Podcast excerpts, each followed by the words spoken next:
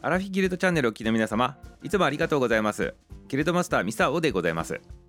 お利口になる漫談のお時間でございますよ。今日は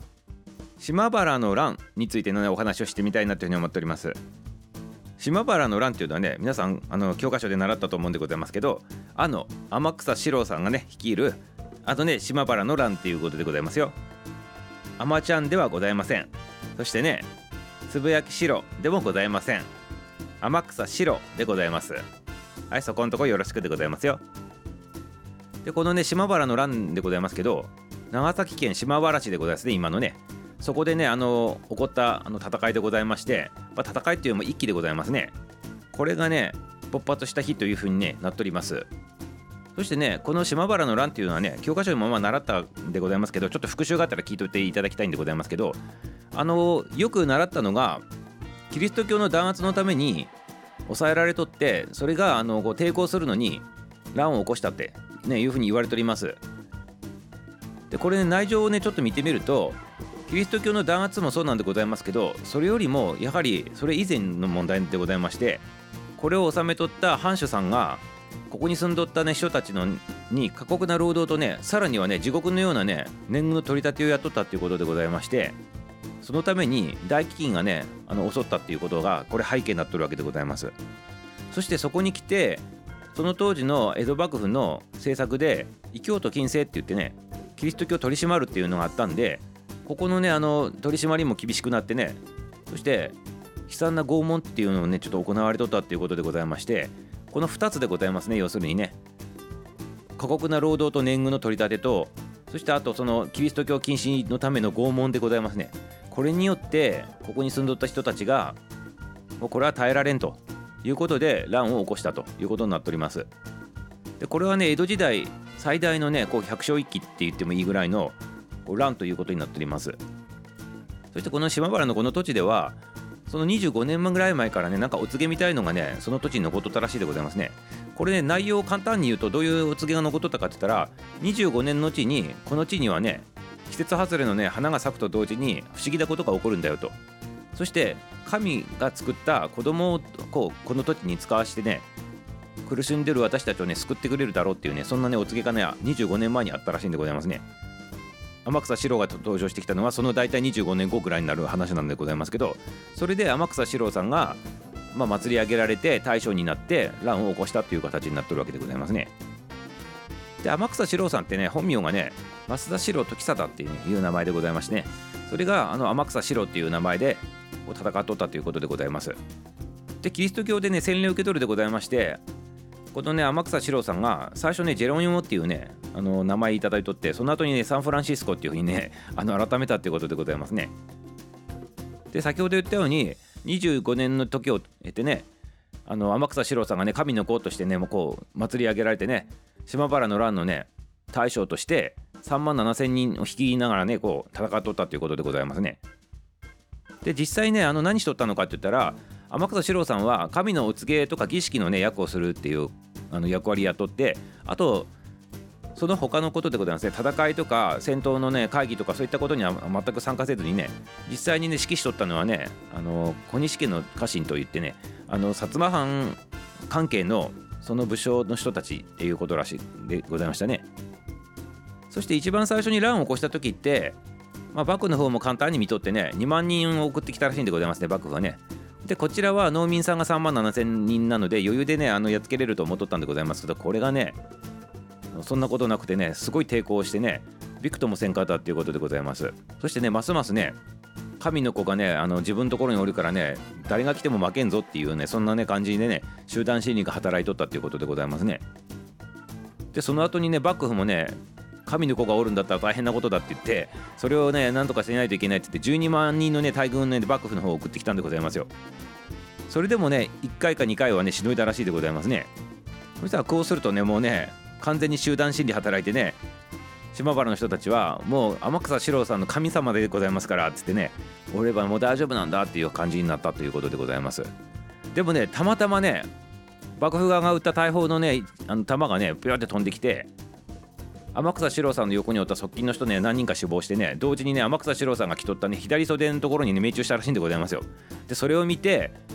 今まで神の子だって信じとったあの人たちが神の子もこんな風にね玉で歌われることあるんだとかってなって動揺が走ってねそのね神話が崩れそうになっとったということで動揺しとったってことでございますね。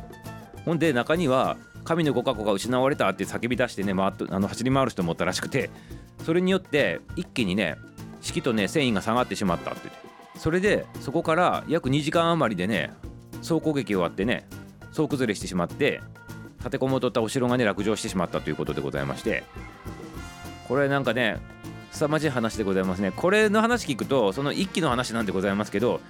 人間の集団心理のねそんな話聞いとるような形でねなんかあの虚しいというかねまあどこの歴史見てもねこういった診断心理で動いて戦いに発展していってっていうねそれを彷彿させるような話だかなと思って聞いておりましたね。でもねこの図式からすると見えてくるでございますね構造がね。この当時の時代背景はポルトガルさんがあの日本から追い出されてね鎖国状態にね日本があった状態でございますからなぜわざわざね長崎の方でこんな乱がねピンポイントで起きないといけないのかとかねこんな大規模なやつね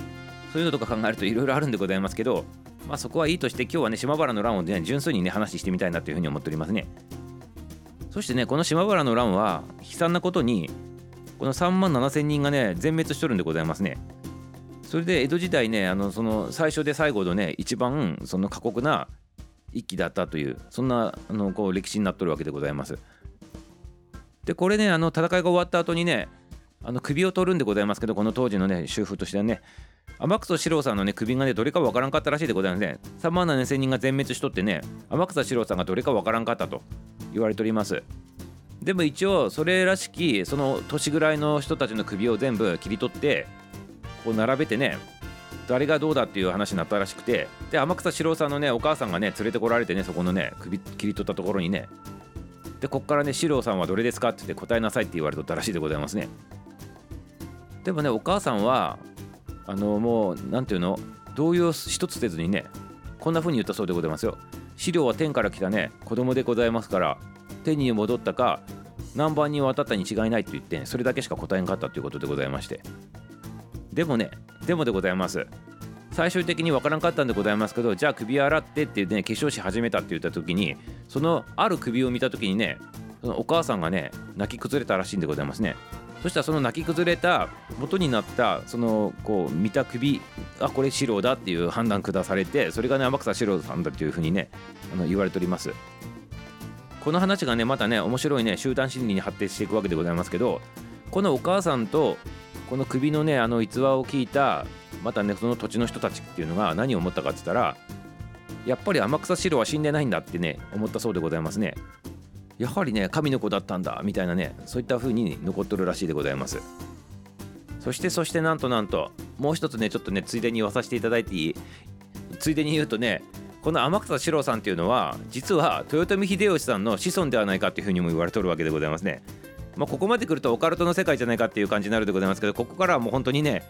あのあるとかないとかっていう話 信じるか信じないかはあなた次第ですよって話になるんでございますけどまあそういうふうに豊臣家のね子孫になっとるんじゃないかと。豊臣秀頼っておったところでございますけど子供でね。その人の子供でないかというふうに言われておりますね。まあそのねあのだとすると天草四郎さんのお父さんっていうのが豊臣秀頼さんでございますから大阪夏の陣でね死んどるはずなんでございますよ本当はね。ただその大阪夏の陣で豊臣秀頼さんが死んだと言われておりますけどなんか真田幸村さんっていうねあの長野の武将がおるんでございますけどそのね真田幸村さんが実は秀頼さんを抱えて薩摩に逃げ帰ったっていうねそんなね歌も残っとるんでございます実はね。確かねこんな感じの歌だったと思うんでございますね。ミサもちょっとうろ覚えでございますけど花のようなる秀頼様を鬼のようなる真田が連れてどうのこうのっていうねそんなね歌がね残っとるんでございます。でこれっていうのは自害をして死にましたよっていうのを装ったけど真田幸村さんっていうのはねあの知略の武将でございますからそういうふうなあの死んだ体にして秀頼さんを守るために一緒にこう連れてあの西の方に逃げてったってねそんなね歌なんでございますけどね。だとするとお父さんが秀頼さんでその子供がね天草四郎だとするとね年代もねちょうど合うんでございますね。戦いの時の作戦やっとったっていうのはねその薩摩絡みでございますから辻褄が合ってくるわけでございますね。そういうふうに考えてくるとね。はいでもねいかがでございますここまで来ると本当にオカルトでございますか？本当にね信じるか信じないかはっていう世界でございますから皆様これを真に受けてねこれが真実だと思わないでくださいませね。一応ねそういうお話もあるよっていうことでございます。はいということででいかがでございましたか？でもねなんかね一生懸命一生懸命なんか自分たちの生活を守ろうとしてねそして自分たちのね自由宗教を守ろうとしてね。まあ宗教っていうとあれでございますけど心の支えになっとったとするとそれをもう守ろうとしたと。いうことで心のね自由と肉体的自由とあと経済的自由を守ろうとしたっていうねそういったね長崎島原のね人たちのね抵抗だったんだなっていうふうにね思うとねなんかね胸がキュンとくるでございますね。はい。ということでこれを機会にしてねもう一度ね興味ある方はね調べてみてくださいませね。でここもね観光スポットになっとるらしいでございますからもしねちょっと興味ある方は行ってみたら面白いかなと思っておりますね。